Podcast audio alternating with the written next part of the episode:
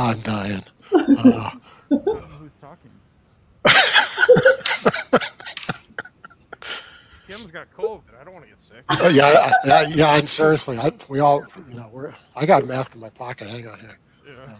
Welcome to the Connect This show. Nope, nope, that's not that's not this show. This show is Connect This.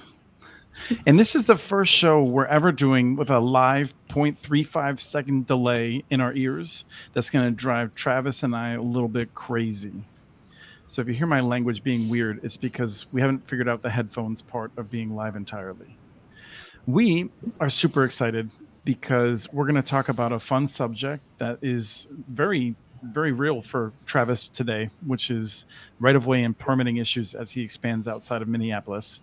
And we have our two favorite guests, which are the inimitable Kim McKinley from Utopia Fiber. Come on down. Thanks for having me again. Kim, wonderful to have you back. Glad that you're feeling so strong. Vaccines work. Just uh, it was really great to see you in Houston. I'm glad you didn't get me sick. hey, everybody needs a little COVID in your life. Um, but I mean, I did get the vaccine and I still got COVID. So be safe out there, folks. Be safe. Yes, and and uh, it was not as bad for you as it's for many other people. We also have Doug Dawson, who probably has tie dye mask for his face as well as his chest. Welcome back I to the show, Doug. I do, and I'm never showing you my chest because it's really kind of embarrassing when it's tie dyed.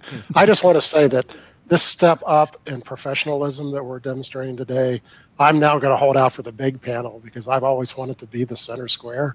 So I'll just let you know. Henry can do that. I have no doubt. We are stepping up thanks to Henry, our our video consultant or our multimedia consultant. So we'll uh, we'll plug him at the end. But we also have Travis Carter live next to me. Well, thank you for getting me out of the house. The first time in a year and a half. So really appreciate it. Except for the times we went to the studio. Oh. And we had chicken wings. and my- and we'll and be the back in a president called second. you. the power just went out. Just so you know, you two are blacked out. Yeah. Yeah, no. so we're using we're using an SLR camera that every now and goes to sleep. So um, we're gonna keep an eye on that. Okay. I don't want to be the center square anymore. Travis with USI Fiber in Minneapolis. We've been uh, going around seeing um, some of the stuff that you're doing. Tomorrow, my team, which is in town uh, for a retreat, we are going to get a tour of USI Fiber. So that's going to be awesome. What is that? 9 a.m. I believe we said 9 a.m. Boy, two two two days in a row out of the house. This is exciting. Now, we're going to talk about right of way issues in permitting. And in lieu of the uh, ordinary telecom peekaboo, you know, having this delay is like that like little brother or sister that just repeats everything you say in your ear. um, I hear it. I hear it twice. You Right. hear and the echo. So the um, the right of way issues are an interesting thing that just came up in my neighborhood where Verizon appears to be deploying small cells and the sidewalks in my neighborhood are being destroyed. And so we're going to show some images Oh here. God. So this sidewalk was one year old. It was that your totally yard? Brand new. is this your is that your grass? No, that is a boulevard on Summit Avenue, one block away from my my house. Okay. Okay. But, So that's that- brand, that's brand new concrete. That was brand new concrete. Oh they God. ripped up that street and the concrete, and then they, they dropped that asphalt thing. And it didn't even they patted. It looked like they patted it down with their hands. Maybe they're like just. um, now there's another photo as well. It's a little bit closer. It's ugly, and I wanted to say that as we talk about right of way and permitting issues, it's important to keep in mind that cities have to um, maintain the right of way uh, and part of that means inspections after things are done to put in conduit and things like that. So um, now since then, so that was that's what the sidewalk looked before, and now we have a new box there in that area that didn't did not destroy. Um, so, but since then, I should say that there are letters on the asphalt, which Travis has a theory about. Do I look at the picture or what? Travis had a theory. Well, that, that they're they're going to come back. That that's a temp patch. Oh yeah, yeah, yeah. No, no, it'll be temp. So, so they'll they'll core drill because you have to expose all the utilities you're going to cross, and then once you cross them with your conduit, then you put a temp patch in, and then you hire your concrete con- or your uh, contractor. I'm still stuck with the word you said about Kim. that I have to Google. Oh, inimitable. Yes. Okay. Remind me to Google that later. She is So anyway, I'm all confused. So, anyways, the contractor um, will come back and put in the permit uh, situation. So I was relieved for that. And anyway, it just sets this, the the tone because I feel like Kim and Doug are going to talk a, a lot about how cities don't do right of way well, and how we need to improve upon it. Um, but I do want to talk about why it's important for cities to take this seriously, where the money should go, and just the challenges of getting it right. So let me ask you, Doug, um, when you're consulting with cities, um, what do you tell them about right of way um, when that comes up? Well, first off, I, I, wow, now I can even. Hold on a second. Hold on. Oh my god. Wrong button.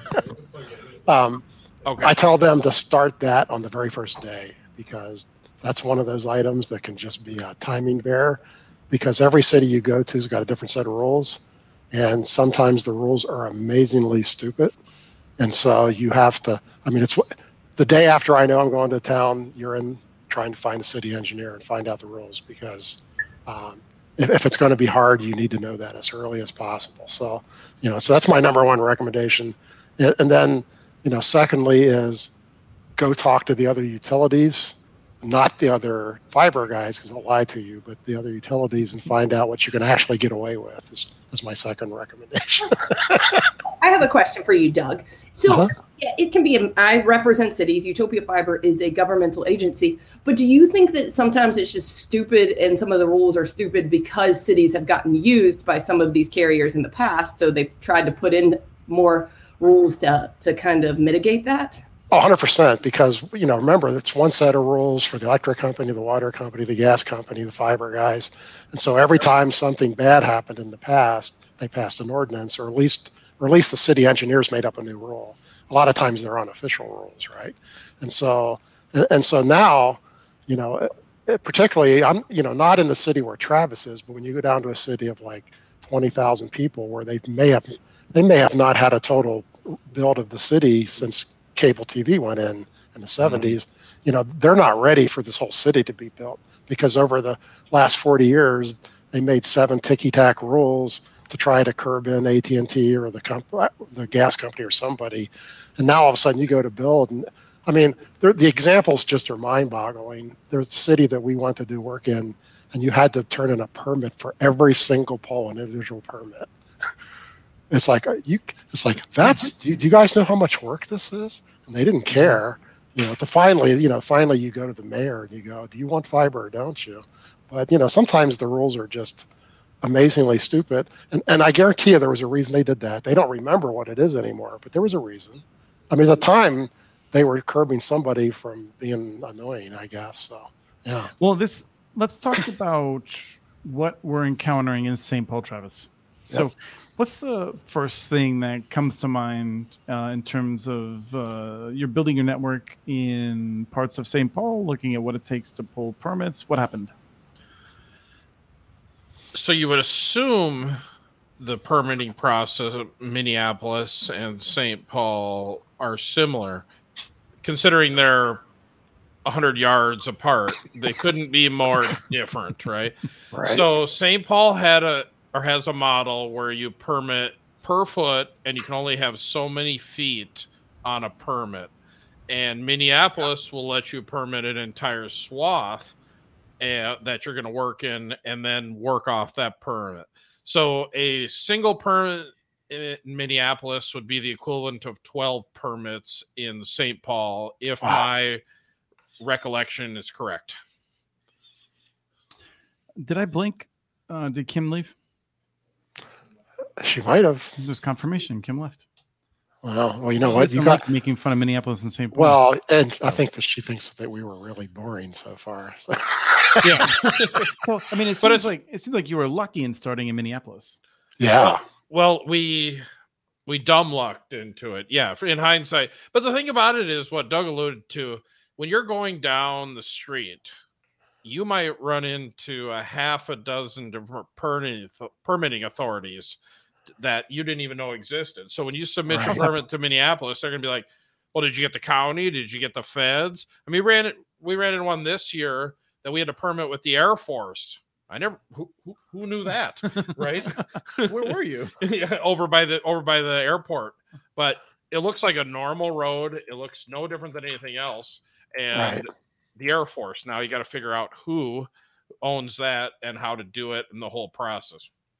No, even in a fairly small town, you're likely to have private streets, city streets, state highway, a county highway, and maybe even a federal highway, and then maybe some bridges and park crap. And it's like Maybe railroads. there, there's six or Yeah. seven railroad. All of a sudden, there's six or seven different parties, and and this might not even be a big town. So, uh, yeah, it can get really carried away. So, Yeah, so we'll do a route and we'll have like one incomplete section waiting for the rail authority to get back with us. So we had a thousand people waiting for internet this year that were waiting for a 30 foot bore to finish it off. This is really weird. Uh, we get this echo in our ear. Yeah. Kim, um, was that a glitch in your internet connection? Um, we would like not to talk about that, but I am not on the. Oh, I know that you're not on Utopia, so I feel more compelled to call it out. yes, it was a glitch. Everything went blank. We're doing so well technically today, guys. So We well. We were just talking about the challenges of, of moving down the road and uh, building a network when you have to permit from multiple different sources. It's not just like the local government, but multiple. So you run into that too. Absolutely. I mean, whether it's the railroad, whether it's BOR, whether anything, I mean, everyone has its challenges. And we have a team at uh, Utopia that's always trying to work through these issues. But like Travis had said when I joined back in, I mean, it can be an issue. And when you, we're really transparent at Utopia of when we think we can service customers. So when you say we're going to hit you fourth quarter 2021 and you can't because you're waiting on a permit, um, that doesn't really go over well with customers either. Like, and they go, when can you service us? Well, maybe six months when we get that permit. I mean, it's it's not a really good customer experience uh, for anyone. No, and then then the users are like, "Well, didn't you know?" Well- Yeah, we put the permit in six months ago. We're still waiting for that one person to rubber stamp it. yeah. What's the longest you've waited for a permit? I think eight months. Yeah. Yeah. And what's the Um, I, I worked. I worked with put in North? Kansas City, and and you can see downtown Kansas City. It's a little town, right? And it took them three years to get over a bridge. Wow. Wow. Their whole fiber network. Their whole fiber network was built. It just wasn't connected. To It wasn't. wait- It was waiting for that one bridge crossing. waiting for that I will say crossing. kudos to Minneapolis. We Yeah. are on about a two to three day return Wow. on permits now. No, And that's awesome. Yeah, Yeah. our suburbs of St. Louis Park and Edina are about a week. I mean, they they've got it together. Now Yeah, I want to I want to ask Travis about the the horrible story of the park board in Minneapolis. What are they trying to charge you for those uh, boulevards? so there's no concept of a public right of way with the Minneapolis Park Board. So they want to charge per foot like you're buying real estate. So I want to think to go it was 150 feet. I want to say it was 15 or 20 grand. Yeah. So we just said no, thank you. That's We're I see those. I see those kind of prices in some of the railroads. Yeah. You know, the big no railroads aren't bad, but over the years, the railroads have sold off all those old spurs, Yep. and the people who bought them bought them strictly for making money off of the permitting. Really? They're, I mean, there's they're rusty. There hasn't been a car on them for 20 years, and it can cost you 15 to 30 thousand bucks to cross the damn. wow. Wow. So I want to put a little bit of structure on this, which I didn't give enough thought to. I should have said that one of the reasons that we're here is because we have a live audience with my colleagues who are in another room because of sound issues. Hi, everyone.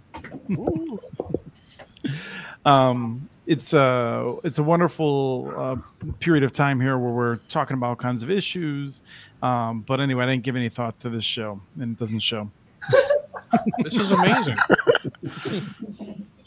um, so the the thing I really wanted to talk about is how this works. So we're talking about directional boring. Travis, you jumped right in- into it, but tell us how you what how it works. You have to dig a whole bunch of holes.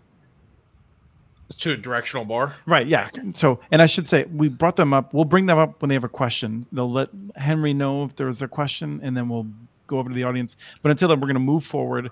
And I just want to walk us through. You have to dig a bunch of holes down in the boulevard as you're digging underground. Okay, I know what you're saying.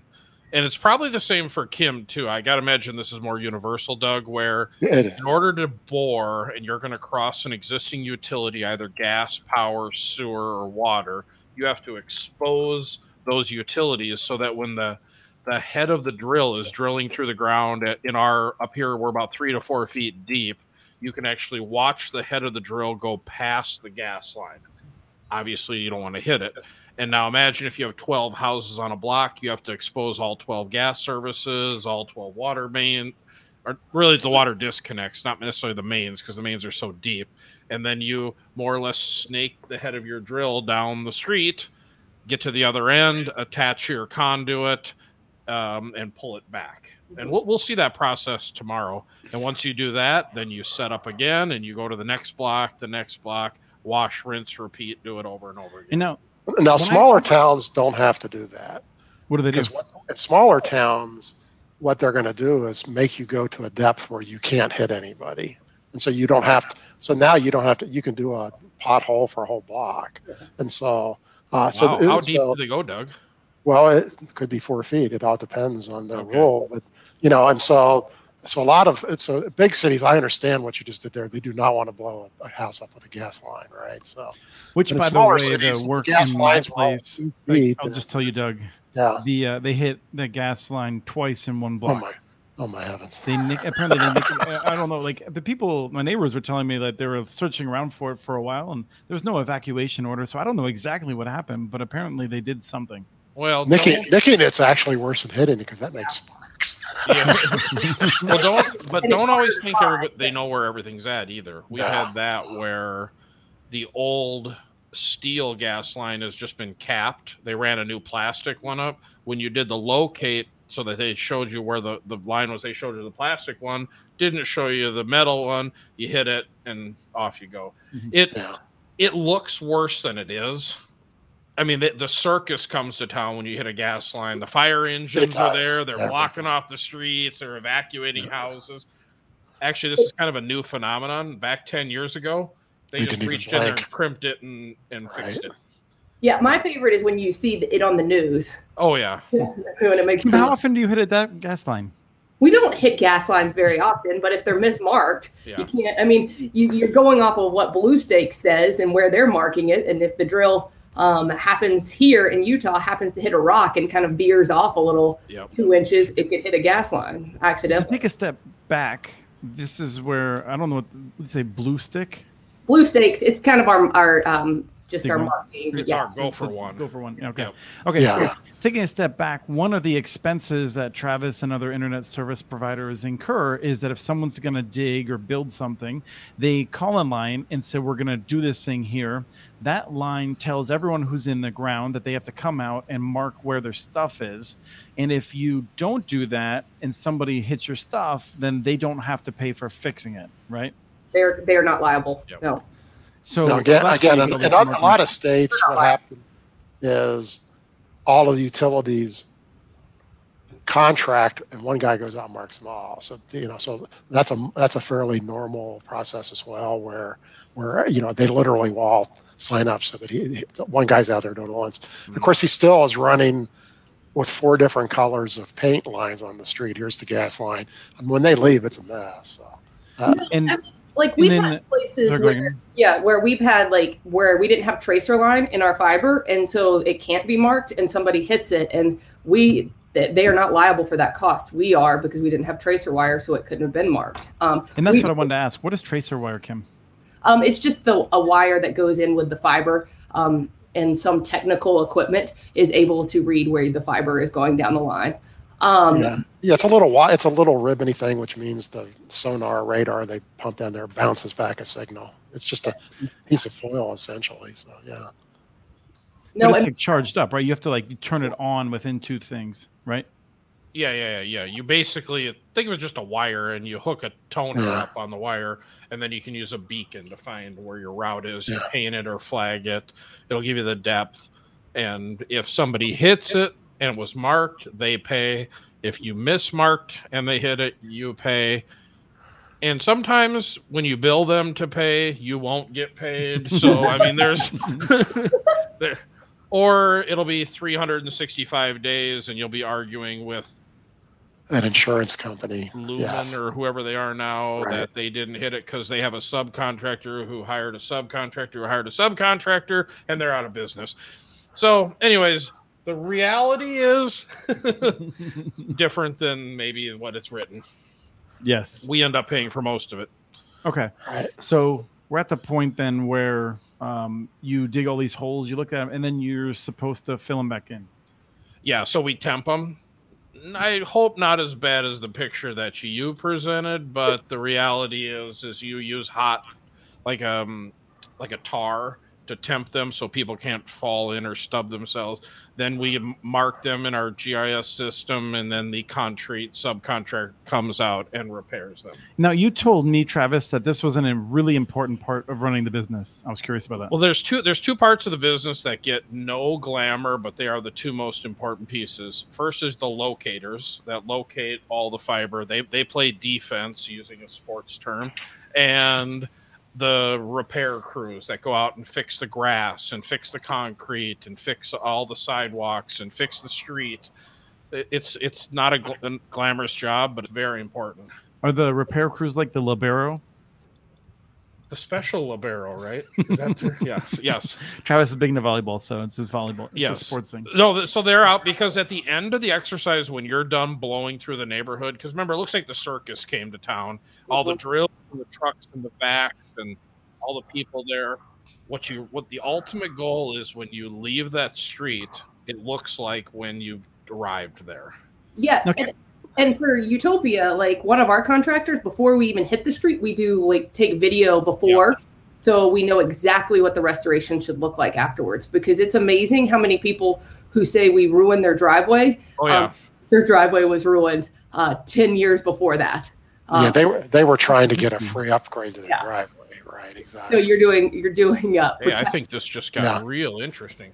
There is a there's a third important party, Travis. The third important party is the guy who goes and sues the homeowners because they think they own all these right of ways. Like Oh, you're you just dug my tulips. You Yeah. know, it's like, well, those really were not on your land.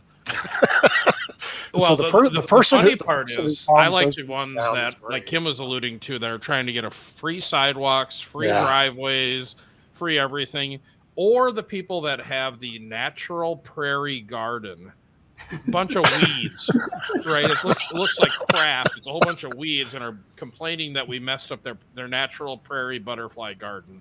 No, they've Yeah. been too lazy to mow it. No, it's And, uh, amazing. Yeah, it's amazing how many sprinklers we hit that uh, we didn't go Yeah. within 30 feet of it. And our contractor is very nice, and a lot of times they'll just go out and replace that one sprinkler head because it's not worth the the two weeks worth of fighting for a sprinkler Yes, head. you're going to see a miracle today that that has never happened before. Chicken Whoa. wings. Whoa. Chris Mitchell provided. Was it his staff or was it Chris? Valid Yeah, it point. Who definitely, paid? I, um, it was definitely my staff that uh, both came up with the idea and executed it. Wow, Kim, we really are second class citizens. I just tell you. Well, No. we wanted to talk to you about the show in February. We're going to come to Minneapolis, and we'll we'll do this again. Now the thing is that we, we we ran this through a board because Henry's a pro. Is that I can't mute myself while I eat. Oh dear lord. The ma- I hope this show's over quick then. How much of a project does the restoration cost? That's a good question. Well, I want to ask so that um, the uh, I want to ask him to start that while we go on mute. how much does a, of the project does a restoration cost?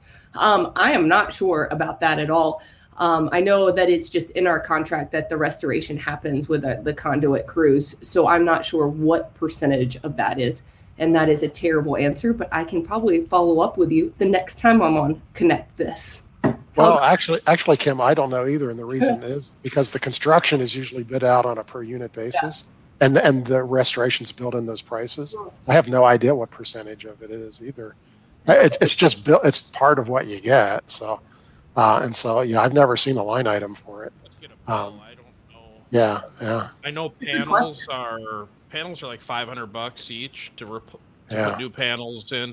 ADA corners are like 3500 to 5000. So I hi- I really encourage not disturbing them because you can't just fix a little part of it. You have to redo the whole thing. Um, yeah, the sidewalk pieces. Um, you know, a few flowers here and there. That's not a big deal. But I, I like Kim's deal where we, we do the same thing. We f- we take pictures of the of the area before we disturb it, and then you also have the Google images, so we Mhm. can see that crack sidewalk from 20 years ago that the person's complaining about. They want a new one. Yeah, that's why I was really concerned about this area that I walk regularly and how ugly and and lar- and just misshapen it, it is. So I'm really glad they're gonna probably tear it out and redo it. Yeah. Well, that's that's still unusual, honestly. Usually, the temp guys even do a fairly good job. So, you know, Verizon either cut corners or it is the con- subcontractor of the subcontractor, of the subcontractor. Yeah. who's saving. And you're some- only as good as Yeah. the per people on the ground. So And- technically, this. Yeah. Go Kim. and in, in the city if they're going to really go after them to replace it because some cities just don't take the time but other cities are more diligent on going back after the contractor to make sure it's restored correctly Well, and that's a really good point. Is inspections? A lot of cities inspect every one of these stages. They're Mhm. inspecting the potholes. They're inspecting the temp plugs. They're expecting in- the final.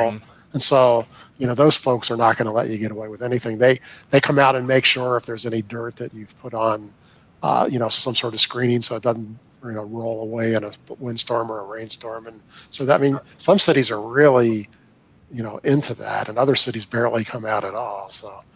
Um, that's why I the- my, my, my first comment was find out what you can get away with And that's because you're I wanted al- to you're always going about. to try to put it back the way it was. Yep. But if in the middle, if you don't have to be quite so anal, then that's you know it's nice to know that. So, mm-hmm. Well, and that's why I, I, am curious about Kim's perspective because you're both representing the cities, and then you also have to deal with right of way policies in each city. And you ever have conflicts along those lines? I mean, how does that work out for you? i mean absolutely i think it, there is sometimes and i'm still not used to my my face coming up so big on these things but um we have to work through because they have to treat us exactly the same as they do any telecommun other telecommunications company. So we re- run into the same obstacles that a Verizon or an AT and T would run into. Um, I think that our strategy is that we work through relationships that we have with the city to to really um, resolve those issues in a quick a quick manner. Because at the end of the day, the city is the one who's asking us to put in um, this infrastructure. So yeah, I think we do have a leg up because we are part of the cities, but it doesn't get uh, give us any advantages of the permitting process or whatnot at all. no, I have I have something that I have to say here because the one that always kills me is when a city builds it themselves, and then the cr- the crews show up, and then that's the day they find out they have to follow the same rules as everybody else. because they because over the years when they did little things, this electric company they didn't follow those rules, but but they when they do the big build they have to because the other carriers are making sure that they do. They And will. all, of, and all of a sudden they go to start their construction and they didn't pull any permits. Yeah. I've seen that happen. It's like, yeah, nope, go do your own paperwork, dude. Um, you know, cities, so they don't, they, and all of a sudden you see those ordinances change real fast when that happens. Absolutely. I mean, we've run into where we can't get permits, and that's Right. one of the reasons that we do the model and that we build in specific cities. That we don't build all in one city all at once because you're going to overwhelm the permitting department, and they're never going to get them through. So we are constantly working in four or five cities, um, so we're not overwhelming those city departments with permits. Well, and that's, and that's another really good point because some of these cities you're talking about, one guy who's got three other jobs and, and, you know, it's, you know, if you go give him a half of a city's worth of permits, you know, you'll get them back in, in July. Doug, you might have followed this closer, but one of the things that I know Google Fiber has done some places and some other companies have done is that they will hire people and pay the cost of bringing extra people into the permitting office to Yes. make sure they can get it done quickly. Yes, I, I've, I've had clients do the same thing, and so that you know, when you're going to go to a fairly big city, and they have a two-person staff to do that, and you need 15, you just bring the temps in. Uh, now the city has to think that's a good idea, but I, but I've seen that happen several times. So, yeah. Well, and then the other thing that I think about when Travis said this earlier, and I'm curious if Travis and Kim, um, not Doug, I don't care what you think on this question. yeah, me either. um, is my sense is is that you would prefer if the permits were approved in 45 days every time versus maybe it's two days or maybe it's 75 days with an average of 30 days you'd rather have it predictable than fast Absolutely. Right. Absolutely. True. Yeah. You can't. You I don't can't- know how you guys do it, Kim. Yeah. Go ahead. Go ahead. No, no, no. How, how do you guys do it out there? Because we, we might do it a little differently here in Minneapolis. Um, what do you mean? How do we do it? The, the permitting process. Um, I mean that we just submit them. I mean, I like. What do you mean of the? Well, okay, so since our construction season is only about April 1st through Christmas, we actually submit, submit most of our permits over the winter so that they gives them time, gets them approved, and then we get them back, and then we start executing in the spring.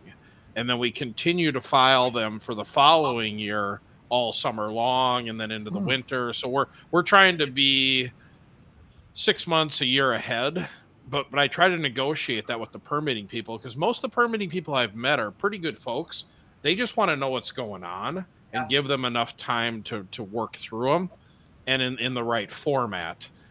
And some areas it's just a few days. Some areas it's a few months. When you get into the rail and and go, in the big government, it takes forever.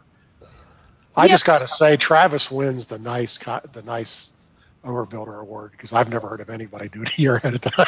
Well, the thing is, is you know, we're, we're we're working with these we're working with Yeah. these folks, right? We have right, to. I've Yeah. learned early on if you make their life and their job easier, right. They're they're more likely to work with you on these Yep. things. So our permitting package is is pretty good. I think it's actually one of the best, and we try to break it into small enough pieces and get them them plenty of time to get them approved. well, I Kim, think do you, you have the luxury though, because you have a you have a build season. We're building Yep. twelve months out of every year, and we have a lot of big time frames associated with our builds. So once our stuff comes out of engineering, it's going into permitting because we have to turn around these builds within one year or two years at max in order to get some of the financial um, implications uh, Okay. satisfied. Well, here's the one that we're, we're all going you do to that, see. Doug, We're going to see quickly four, we're going to see gonna- 400 horror stories next year when the NTIA grants are supposed to be built in one year. I think that, that NTIA includes, that, that has includes been there. engineering, permitting, and building. No way is that ever going to happen. but I wanted to I wanted to clarify what Kim had just said because for people who aren't as familiar, like engineering is where people that have less of an exciting dating life than Kim um, figure out where to put everything, which tells you which side of the street and and presumably how many conduits and things like that you need. And so you're saying that as soon as that's ready, you're just going in and then you try to get in the street as soon as that's ready. Yeah. Absolutely. Do you ever have periods where you just have like a week where you don't have work for people?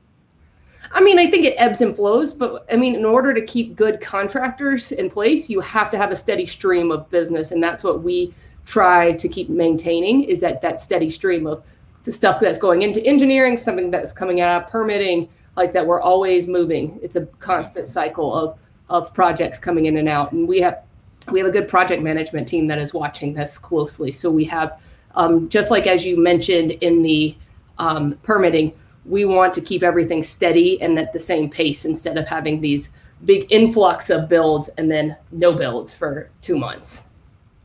Yeah. No, I want to say, Doug, I'm really disappointed that I'm the only one eating wings. Hold on. I was gonna pull up the per- I was gonna pull up the map to show you. Okay, sorry. You want me to eat some more wings? so I want to ask. We need to know what kind of wings you're eating. You Um, well, didn't straight buffalo, and we got some Parmesan. I think is what is what Travis ended They're up with. fabulous. but we're gonna split back and forth. I'm sure. Um, the the next question I wanted to ask is actually for you, Travis. So you can't eat right now. Um, and and I'm curious about Kim and Doug's reaction as well, of course. Which is that it sounds really easy in the sense that you're going four feet down, you're digging along, um, the lights go out, and and you hit something. Now in Minneapolis, you adjust, and in St. Paul, they want you to start the permitting process over again.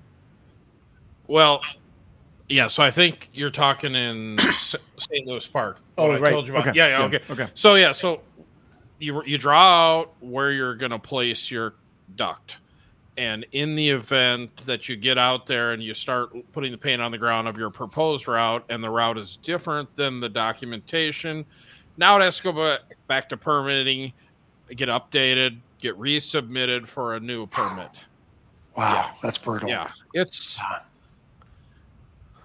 you know it- it- the problem is is you, is you can try to fight the system, or you No. it's easier for us to modify our process Right. than ar- argue too much. And what I've also noticed is when you go into a city to start, you haven't really built the reputation with them. And after you do a good job, you, you do your restoration correctly, and you are able to make their job and their lives easy with the with the constituents, maybe they give you a little slack on some of these things.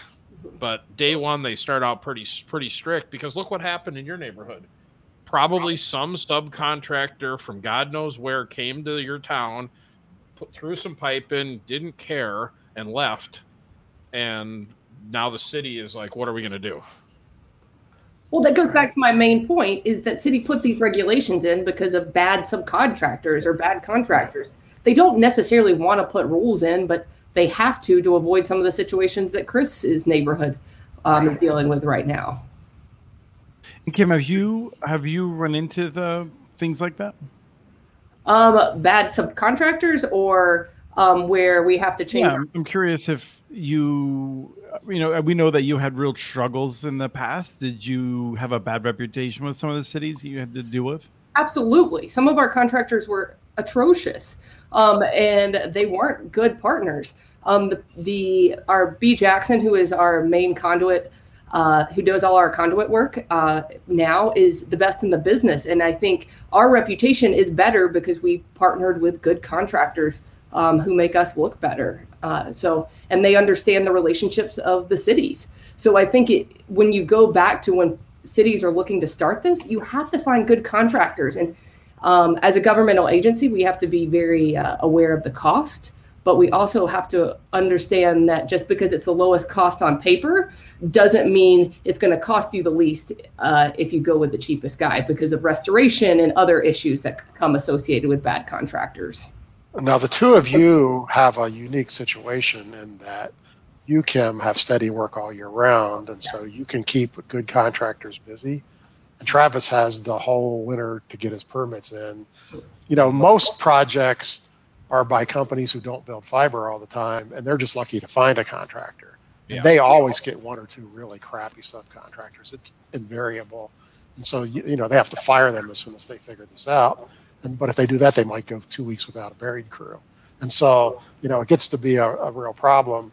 And so, you know, the industry has a huge pile of people who are just float from city to city, only chase the highest, you know, prices per foot of building stuff, and they have abs- and they will do anything impossible to save money and get out of town three days early because they want to go to the next Yeah. job. And and and boy, that that and uh, I'd say eighty percent of the people who are like you guys, that's what we work with is those kind of. It, it's really hard. That that keeping the crews, you know, from not going to jail and and, you know, all- Literally, yeah. I mean, li- literally, I'm not kidding, and and all that kind of stuff is like a challenge that we didn't talk about. That's what most people have to deal with. It's, you know, it's it's really one of the hardest things you ever do when you bring in these people you don't know and and you quickly find out that you don't trust. Um, so you know, that's a big big issue. The folks on the call here who you know are thinking about doing their first you know, city fiber, man, they you got to be really careful. You got to be ruthless.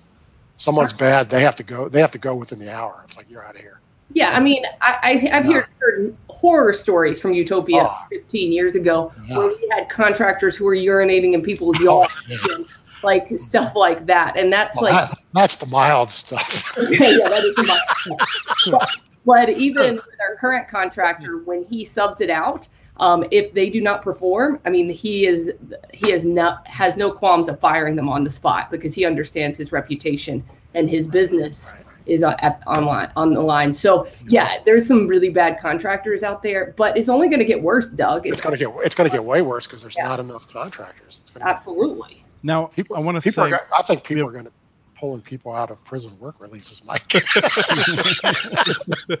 we have some really good questions from staff we're going to jump into. Um, I wanted to say that if I was really committed to comedy, though, the next time the camera goes to black, I would just smear sauce over my face. So the the first question from staff is on the screen, which is: Is permitting easier when you're deploying underground or on poles? I'm going to. Oh, we haven't even talked about this. Poles, a My sense is, is my sense is, is this all happens before you get on the pole. Mhm. You have to deal with all this and more. Is that right, Doug? Yeah, poles, you have to have this all worked out with the pole owner. It's not the city. Mhm. And occasionally it's a city if you got to go put in a new guy wire or something, but it, it's it's almost always just the pole owner. And now your problem is just is that a cooperative pole owner or is that a pain in the rear end pole owner? You know, if the pole owner is the phone company and they don't really want you on there, they can make your life miserable. Most electric companies, electric companies used to hate fiber, but now there's so much fiber built they've really gotten pretty good about it because it's so routine. I mean, I've seen a big, big improvement in the relationship of, of getting the pole, polling done. They've also come along. It used to be just a massively horrible man. You had to literally write out the permits, and now it's gotten all automated and it's, it's gotten way better. But but it, but uh, the pole stuff is a, a lot more work up front. It's a lot more paperwork. Uh, but it, but because the guys usually doing the other end of it are engineers and stuff, it usually gets approved much quicker. But it, but it's but it, but the actual filling out of the of the paperwork you get on poles can just be a mountain. I mean, it's it's not hard to have three feet of paper you're turning in. So Right. I think in Nashville, then Google need to get on like 130,000 poles yeah, for. I mean, it sounds like it's roughly one pole per family or something. Uh, that, that's probably about right. Actually, there's a lot of poles in this city. So Yeah, I mean, for us, we've gone like we have the phone company who owns some of our poles. Some of them are electric, but we've actually been waiting six plus months for some of those permits as well. And what we've decided to do is just to go underground in some of those situations to avoid the poles right. because you have no idea when you're going to get the permit. So it's quicker to do. Hey, let's let's dig underground for an for 500 feet and then go back up on the pole that we um, might be a might be the power company that we have access to. So I think it's just a creative solution to how to get around some of these permitting issues as well. But you really need to you have to do your homework and really understand that utility's rules because they're all different and they can be massively different. So you just have to learn that up front in a real hurry because if you just go in with a standard set of permits and they don't like them, you're you're getting nowhere. So, um, I'm, so you know, I'm wondering if Travis is on a single pole anywhere. Nope. nope, he doesn't no do that. Polls. And, and you're lucky. Too too difficult. You just can't Yeah. get on them. Well, I need to make my three minute speech about uh, one touch make ready that doesn't work. It doesn't. it's a- the government came along and they said, we're going to make your life better one touch make ready. So they created two kinds of poles, simple and complex. Simple poles, you, you put in your permit. If they don't react, you can go do the work yourself. Or actually, most states, you can use, do the work with a pre-approved contractor that's on the list of the pole owner. But you can, but you can get it done and you can blast through. Complex poles are every bit as bad as they used to be. And if you go down one block, you're going to go, Simple, simple, complex. Simple, simple, simple, complex. It doesn't help you one bit. I still Mhm. can't get down the street. It doesn't do me any good that I got 80% of them done because one of them can stop me. So one touch make ready is absolutely worthless. It has not improved timing one bit. And anyone who tells you it does, occasionally you'll get to a town where the poles are in good shape. One touch make ready is great. You know, you, there's a lot of places that's not the case. So Or, or you come to the place where they have to replace the pole because the weight load isn't um, compatible Right. with adding anything else. So or, or you or you get to the small uh, municipal set of poles where they are about 30 years past their due date and they want you to replace every single one. And I'm not kidding you. If there's a town in Colorado who wanted every pole fixed, 15,000 bucks a piece. clear, the cost of replacing a pole is fifteen thousand dollars. Well, it can be because you it's not just putting pole in. You got to go and move one utility at a time from one pole to the other, and then you got to cut the old one down. Oh, it, it it can easily run that much. Yeah. So, especially ones at intersections where you're going two directions can be thirty thousand bucks. It's they're nightmares. Mm-hmm. So. So there's a general question of from people that want to hear about railroads and bridges. They're nightmares. Is that what I mean? Like, nightmare. Has Utah done anything to simplify it? I know, like Colorado, Minnesota, I think some of the Dakotas, probably one or two, not three or four, um, of the Dakotas uh, have passed laws to make it a little bit better. But uh, what's it like in Utah? No, not that I'm aware of. Um, this is not my expertise, but not that I'm aware of uh, that we have any uh, rules that have made it easier for us to get um, across some of these uh, areas. I would love to see that because I mean, I think that would um, accelerate some of the deployment in some of these areas, especially where Travis, or not Travis, Doug was saying about railroads that don't even exist that you have to still pull permits for. No, and not only do you pull permits for them, but they make the process complicated on purpose because they want you to basically bribe them to, to, bypass the process. And so, you know, first you put in your permit and you pay a huge fee, two, three, five, ten thousand bucks just to submit the permit. And then they say, well, you know, we have to have a guy come out and look for it. Well, he's in New York and we're in Oregon, so you have to you have to fly him out there, me. and then of course, and he's going to schedule that three months from now so he's going to come out, you know, and I'm, I'm going to make a 30 foot bore, Travis. I mean, yeah, yeah. and, and he's like, okay, that's fine. And then, then you go and actually submit the real permit. And then that's another six months. And then all of a sudden they find out there's another ten or twenty thousand dollar fee, and we don't know what it's for. And it can easily take six months to a year to get across the railroad that doesn't even exist anymore. It's it's just a horrible system, and and it's honestly, it's it's it's it's legally sanctified theft because these railroads are dead. And so, you know, they should just simply. we actually had one city who actually went through the process of condemning the railroad so that the guy lost the ownership of it. That was because hmm. their town, their town, I went through the middle of town and they had to cross it 20 times it was never going to happen. So and, they just con- they condemned it. So and I think we're not even talking about some of the worst permitting and stuff that we don't have here necessarily in Utah, but California is some of the environmental permits and what that oh, looks like. Oh, I got a good story there. I, think, I think it's worth noting for people that might read into this, but I think all of us on the call have some concerns about the environment and want to make sure that we're being responsible. So it's Absolutely. not like we're sitting here saying, like, you know what, like screw those animals. We don't need to save them or like who cares if there's clean water? I have filters. Like we're people that care about these things, but we want permitting processes that work. Yes, absolutely. That is a fair statement, Chris. so let me give you two short stories. One is in, in Minnesota. Um, Minnesota, it, with some of this new federal grant money that came rolling down, they're now requiring an environmental study for even very short builds in the public right of ways when you're in public right of ways, that ground's already been dug before. You know, it, it, it's you know it's already got other utilities in it, and mm-hmm. they're making yep. you spend 30, 50,000 bucks for a study to go. Yeah, we're not going to kill anything in here because there's it's not actually anything living there. It's not grass or trees or anything. And so that's again that is state sanctioned ridiculousness. And there's consultants who do that work who just make a fortune doing these little stupid studies, and they never find anything because there's nothing to find. Um, at the flip side of that, we helped. I helped somebody build. Verizon had abandoned the Channel Islands off San Diego for for national park. National park, and so so the guy, so a guy I worked with, we, he got a state grant to go out and put in a new 911 system there, and so we get out there, and the park guys go, "You can't move anything," and they meant you couldn't pick up a stick, and then they go, "And you can't have any device that's outside And so we're looking around, and this entire island has like three little tiny buildings on it. So we had, I think that, that they have the only cell site that is inside a hundred year old outhouse because that was the only possible That's the only to- way, huh? it was the only place to put it. And of course, it's inside, so it doesn't have the world's greatest transmission characteristics, you know, because there's no antenna on top. It's like, oh my heavens! I mean, national park guys are just they're they're. I I mean, I happen to be very green, but that they're way over the top nuts. I mean, they're just insane. So. Um, it's like, come on, guys. I mean, do you want? And they're the ones who they're the ones who begged us to get 911 service. the very same guys. So, Good. How are the wings? We have to know since uh, yeah, Doug- yeah. Our, our moderator is busy.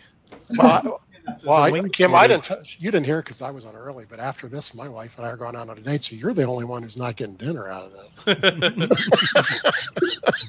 I'm the one. And I think somebody in the chat asked me if I got COVID after Houston. I did. Um, so, uh, but, But no one, I got tested. No one that you were associating with got it, from what we can a- tell. absolutely that I am aware of. So, Uh, do we have a little note at the bottom of the screen? This this uh, this show is COVID free. You're safe or something here. So. Well, um, I want to note that the, the wing shortage is getting worse by the minute. Yeah, hang on. Did you leave any? Oh, good. Here, start on these. Okay. Yeah, yeah. He's just afraid of eating on camera My mother told me don't in front of a lady. my mom so, you told me know. that too, but I don't listen to good advice. Which ones are better, the Parmesan or the Buffalo? I've only been eating the buffalo, but I'm, I'll tell you in a, in a minute here. I got to come up with a question first. And I want to ask Travis, tell us a little bit about something that I was fascinated with when I visited you, which is not about the permitting so much, but just fact that, like, I was thinking of it like digging a hole is hard because you might hit and this and that. But it turns out there's all kinds of problems of like the, the, the walls caving in on behind you and then trying to pull the conduit back through and it disconnects or gets caught on something. It's not easy. Well, you and I didn't actually do any of the work, but it didn't look easy. no, it um you never know what's underground. That's the problem. We've run into foundations, we've run into old refrigerators, we've run into a couple transmissions because I think what happened and I'm not saying for sure, but what it seems like in some point in the past, people would o- open a big hole, pour everything in, and fill it back in. Oh, when they when they built roads, that's exactly what they Yeah. did. Because you needed No, I- something. my house is a- hole up. a hundred Yep. years old, and a neighbor, um, he his property was just a dump. yeah, so you just never know. I mean, we probably run into more problems running from the curb up to the home because the worst is when there's a brand new house in an old development because you know that half of that old house is under the ground. Right. So that is uh, the reality. And and the other thing that's interesting is we don't necessarily dig anymore. We actually vacuum. We vacuum out the utilities. That's kind of a cool process we've changed. So we Oh, used to have that's we had people with shovels that would expose the utilities. Now we have the big vac truck and just suck them all out. So How does that work? kind of like a Hoover. You Yeah, just- I understand the suction part, but like you're talking about like a hole, like it just goes in the ground and like claws it. Yeah, it's it's Yeah. basically a huge truck with a big tank on it. It has a big hose on it, and you put it on the ground and suck it up. I think guys with shovels sounds more environmentally friendly. Well, no, the problem with the shovel is we were hitting too many gas services Right. because they would say the gas service is at two feet. So what do you And do? it's You dig the first foot and a half. It's at six inches. Mhm. So now you now comes the fire department and the whole everybody in the neighborhood's mad, and we get posts on social media that we're gonna blow up the whole neighborhood. Uh, Doug, are we losing you in three minutes?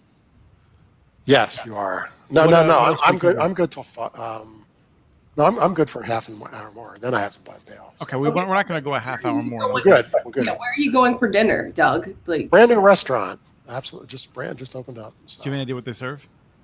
I, it's American food of some kind, but at the next level, it's, it's high quality. This is Asheville. We have like, we have like a zillion, you know, top chef people here. So it's something good.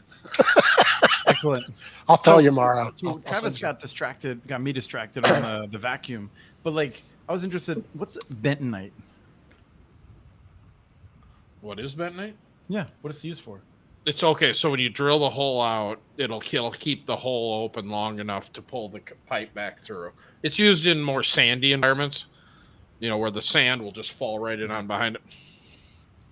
I just found that interesting because like, it seems like it's a whole art for the driller to know exactly how much of them. Well, this is the problem. You just can't take any schmo off the street and chuck them on a drill and, and start drilling. I mean, there is an art to it, and we have different tiers of drillers. So we, we call them our high profile crossings. These are the very complex under interstates, railroad tracks, under rivers, creeks, and whatnot. Those are, we only have two crews that can do that versus the general distribution crews who are usually the younger um, not younger by age but younger by ex- experience. I just got I just got a vision of Armageddon with Bruce Willis, the master driller. oh Uh, yeah that's what it is. When we um, when we went under 35w a few weeks ago we had to do it three in the morning and it's like playing frogger. You know the guy peoples are jumping across and we drilled out we pulled back lost three pipes so guess what we had to come back two weeks later and do it again Yeah. it's just it's the Now- reality of Now, 30, 40 years ago, this was all manual, and it was actually dangerous because these holes would collapse on people, and I mean, people uh, would actually Oh, yeah. occasionally get killed. And I, I mean, you know, th- so th- it's way better and safer now. I haven't heard of a bad accident for a long time now. So No, we had one. Remember Did when you? they flooded downtown Minneapolis? Mhm. Some contractor hit a water main, and all of a sudden, half of the river was in the downtown corridor. that was a oops. Yeah, oops. that was Yeah. a problem. But again, it Yeah, was that- a missed mark. I have a question. Are, does Hoover still make vacuums? Or are we talking about a Dyson vacuum when you refer to a? Ooh. I will Google it. It depends Hold on how innovative. I feel like Hoover's that old classic, super reliable. It is. Dyson's really flashy and amazing and cost efficient. Yes, Hoover does. efficient. Does. Well, they still make them. I, I, I just got a whole page of them. Yep. And as Yep. long as we're at that, what was that word you called Kim again? Inimitable. How do you spell that? no, I just say it. I N I N. Utable. Inimitable? Close enough. Inimical. That's good.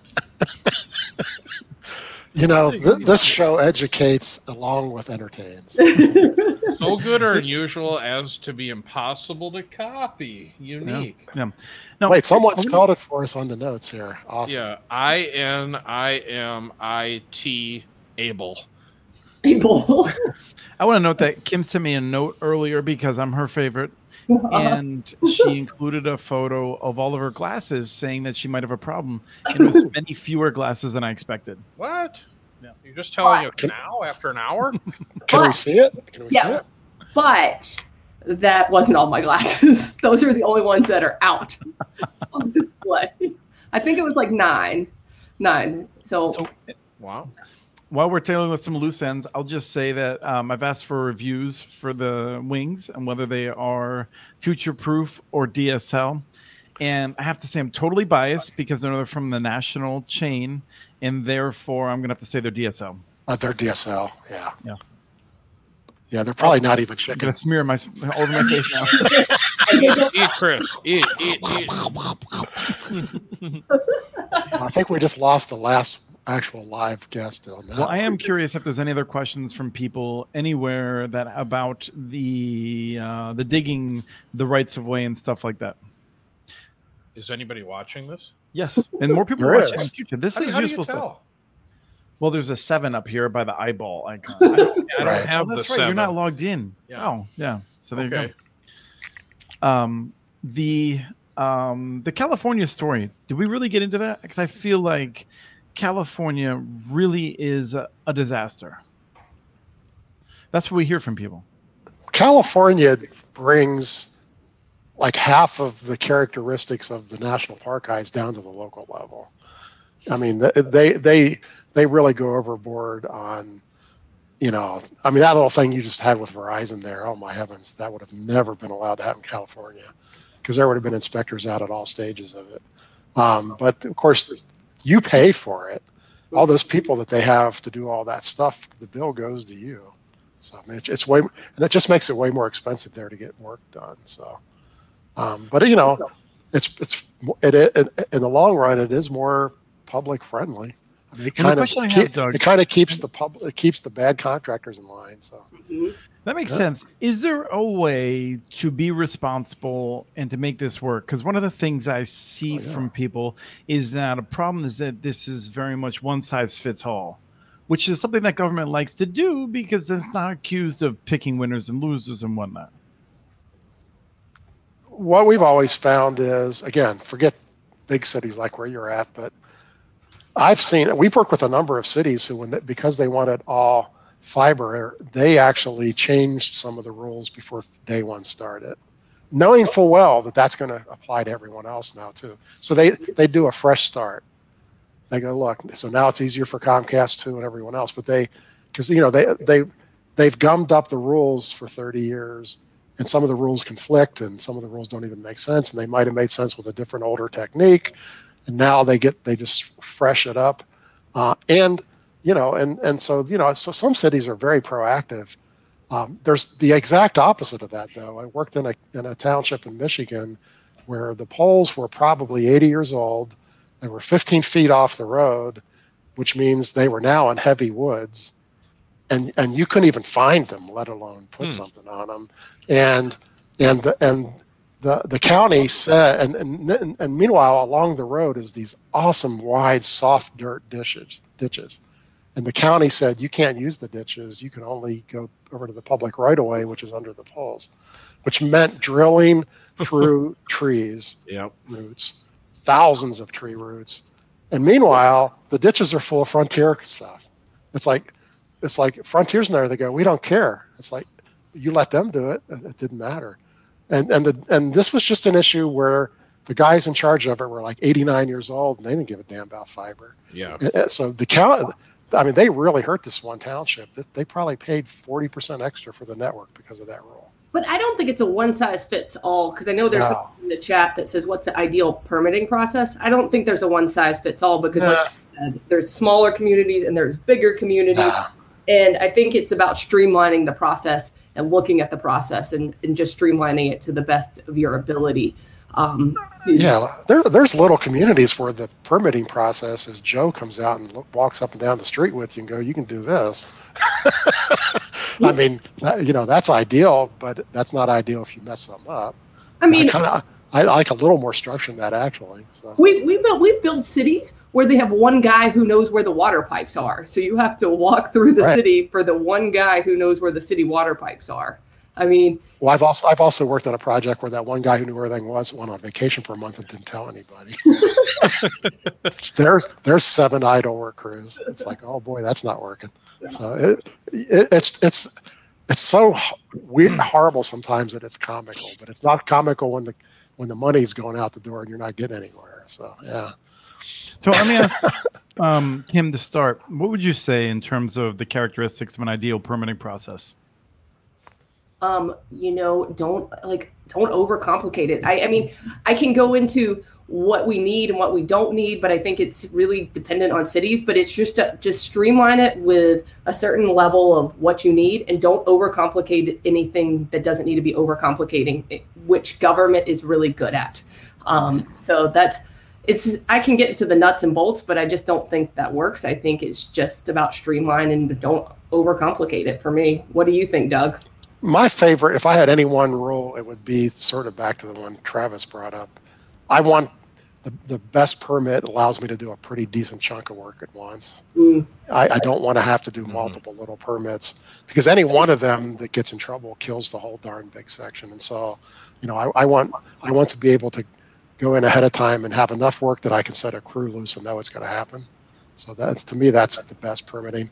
The paperwork part of it, you can figure out Yeah. you know and so once you've done it once you've done a 100 different cities it's like okay this is like that one and you know that's that's really not that bad but It's, I think I think of this like homework in the limited number of days I went to school. If you do a good job on your homework and you don't they don't have a lot of questions to ask of you, the the permits move through pretty well. Yeah. If you send them a Google KMZ and they're like, I want to go here, yeah, that that's going to come back to you. It's got to mm-hmm. be a proper permit that you submit. but Now, I- Travis, go ahead, Kim. Yeah, there's a lot of other aspects. Is the, do you have good people at the city that you're working with who are processing these permits? Um, I mean, I think that we can put the ideal permitting process in place, but if you don't have the people who are working on the other side who are handling these permits, it can be a disaster just as much as anything. So I think where Travis or yeah, Travis was going is relationships are important.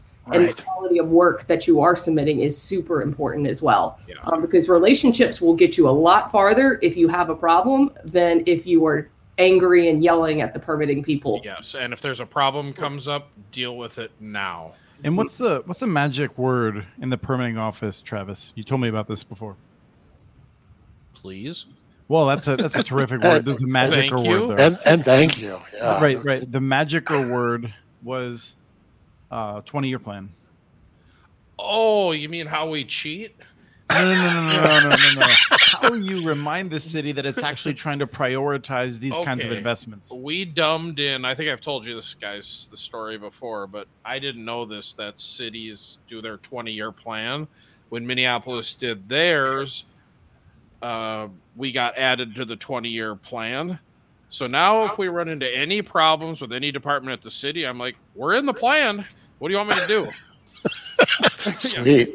What, Sweet. what do you want me to? What do you want me to tell the city council about the plan that they authorized? When Travis says that they're in the plan, it doesn't say um, Travis Carter and whatever he happens No, to no, be doing. no. It says that the plan is to get a fiber out to everyone. But they've never read the plan, so I just tell them we're in the plan. no, I mean it's clear that Travis's investment is what the plan has Yeah. in mind. But it's Well, that actually because- that was going to work for you, but I just noticed that four of the people online are from the city. Boy, Yeah, exactly. Now I'm now, now the cat's out of the bag there. no, but I think I mean, this is like it's really valuable to understand. Like Travis said, the people in the office that he deals with, they're trying to do a good job. They are. They- you know, and and they need the guidance of whether Travis is out there doing something that's just like weird and and not normal, which he is, but also whether or not that's within the city's vision of what it wants to be doing. And so when they see that, oh, this thing that we don't deal with regularly is actually something we're supposed to prioritize, now we'll prioritize it. they want good partners. Cities want good partners. I mean, that that's ultimately they don't want to put these rules in place, but they have to to block all the people who screwed them through the years. They want good partners, and if they have good partners, I think the permitting process goes a lot smoother. Yeah, and I got to put a shout out to everyone in Minneapolis. They're amazing. But we've but we've built that reputation. You know, they if if they have a problem, we address it now, and Mhm. we don't we don't leave things. Oh, I mean, what I hear from them all the time is somebody did work like by your house. They don't even know who did it. They can't find them to help resolve the homeowner's issue that's out front. That's what frustrates the city. You know, with us, they call us up and we we know who did the work and and we can get it we can get it addressed. Well, and unfortunately, the big, the bigger the carrier, the, the higher the chance Yeah. that there wasn't even a permit to start Which with. actually sometimes works in our favor too because they're so they're so busy dealing with Verizon and these guys that we're really not a problem. Don't be a problem. Good lesson from today. And don't yell and scream and act a act a fool. Wait a minute, you know, are we getting are we getting down to with do be a do be, don't be a don't be? Uh, Well, I want to know if we can unveil the new segment I would like to have every every time with when we have Kim and Doug on here. Government program of the week. Which one is it? I heard one NTI or something you said. NTIA, the National NTI, that's a new one I Telecommunications haven't heard of. What's this one? National Telecommunications and Information Administration under the Department of Commerce. And that's So, they they- are aware. and they are they are in charge of the entire. They are in charge of everything the FCC is not in charge of. But since we don't know what the FCC is in charge of anymore, it gets confusing. And it's not, it's not a big deal that we don't have a permanent administrator for the NTIA when they're Right. the ones who are um, giving out the infrastructure uh, money if that bill ever gets passed. Yeah, let's do an update of that because I feel like right now it's a question, and I don't know who's going to be in. We could actually do a bet here. Someone has to send someone wings. um, the question is end of October, the infrastructure bill is passed with the broadband stuff substantially uh, as it is today. no thank no No, no way, no way, no way in the way. world. I'm in. Now, I- now I think I think there's almost a hundred percent chance the infrastructure that piece gets passed. Even if they dumb it down to a billion, that's still going to be roads, bridges, telecom, and electric. You say a So I- billion? did you, did you mean I a mean billion? trillion. Okay. Yeah, a trillion. So if, so even if they so what they're trying to whack out of it is all the social stuff. So I think the I think the hardcore infrastructure stays in, but end of October, there's no way I'm taking that bet. I'll take that bet. I'll take Okay. that bet and say Wow. it will be done by the end of October. And Wow. I that it will be substantially the same. I agree with Doug. I think all of the social stuff will get removed, but I think the broadband stuff will stay um, for the most part. Like the infrastructure part of the broadband will stay. No, I also wouldn't bet on it staying the same only because last year when the House passed their version of this bill, it was way different. So hopefully, hopefully they get some brains and they look at this one and say, why don't we make it close? Because otherwise the reconciliation will be a bear. So, uh, so let's hope they do that. So Okay, so it's uh it's Kim and Doug. On October 31st, we'll know who won. hmm Hang on. Yeah, that's not very long. chicken wings From you or what? that's only three you and I already weeks. have a bet. You already have a bet? I can't. I don't up. really want chicken wings shipped from Utah, though. I mean, you know, are they? Are they? Are they well, no. Are they? Are they not gonna? I mean, that's a. By the time you, by the time they either get UPS or whatever here, are they going to be safe? I don't know about that. No, I think you know, you know it's this uh it's the 21st century. I don't know, it's some century after the 20th. And um I think it's like 1-800 flowers or whatever. like you can you can find a way to get You think there's wings one eight hundred wings? I don't know. Well, I don't know. No, I gotta go now. I gotta go. Instacart I have to go. I have to go Google Yeah. Hey, hey, Doug, don't worry. I have a family house in uh, North Carolina. If I get up there, then I'll like I'll go buy you some wings, Doug. If I I'll lose, buy- but, but I won't lose. Well, it doesn't matter. I'll buy you the beer either way. Well, this has been very fun. Looking forward We're going to do to one of having you these where you two are there and us two are here. yeah. No, we're. I'm trying to. I'm very serious, Doug. That in, in 2022, I want to be at an event where the four of us are, and we're all talking with uh, with a delay in our ears. Boy, I, how could you make how could you make that sound more attractive? Yeah, do we all get chicken wings? That's my biggest concern. Oh, 100%. Yes, we should. We should just do it in a wing restaurant. I mean, how expensive could those be to buy out? Ooh, ooh. So, Oh no, you mm. do with all the background noise. We've already done one at an airport. This is no Sure. challenge. yeah, So, I like yeah. this idea a lot. It worked out pretty slick, actually. Yeah, it says Travis Whitney a single wing. I will. Don't worry. Hey, I got to get my 10,000 calories today. I gotta start now. hey, shout out to my buddy Jay Hankey who watched. One of the best fiber builders I've ever met. yeah. Well done, Jay. Yeah. One of the seven. Kim, feel better. Yes, Doug, Yes. say hi to your wife. Yes. Have a wonderful dinner. Yes, and indeed. next week, I believe we're going to be back in this time slot. I'm going to try and do a much better job of advertising it. Maybe Doug will even promote it, even though he's not going to be on that episode. We're going to have folks uh, from Longmont and Clarksville, Tennessee, to talk about their builds, and we're going to kind of go in depth and talk about things that maybe they learned along the way and things like that. So Excellent. it's going to be a fun time. So thank you, everyone. This has been an episode of Connect This, and it's been. Oh, I'm back. I was, I was gonna say. Boom. So I want to say, and it's been our first real like live in person episode, and I really appreciate Henry, who I give no warning. You can't. You. I'm a nightmare for a person like Henry who's directing this episode. So thank you, Henry. Thank Well you, done. Rye. Well done. Thank you, Henry. staff Behind the scenes, who makes this happen. Well done. Oh, shoot. It's five o'clock and I got traffic for the first time in you a gotta stick around here for a while. Oh, good.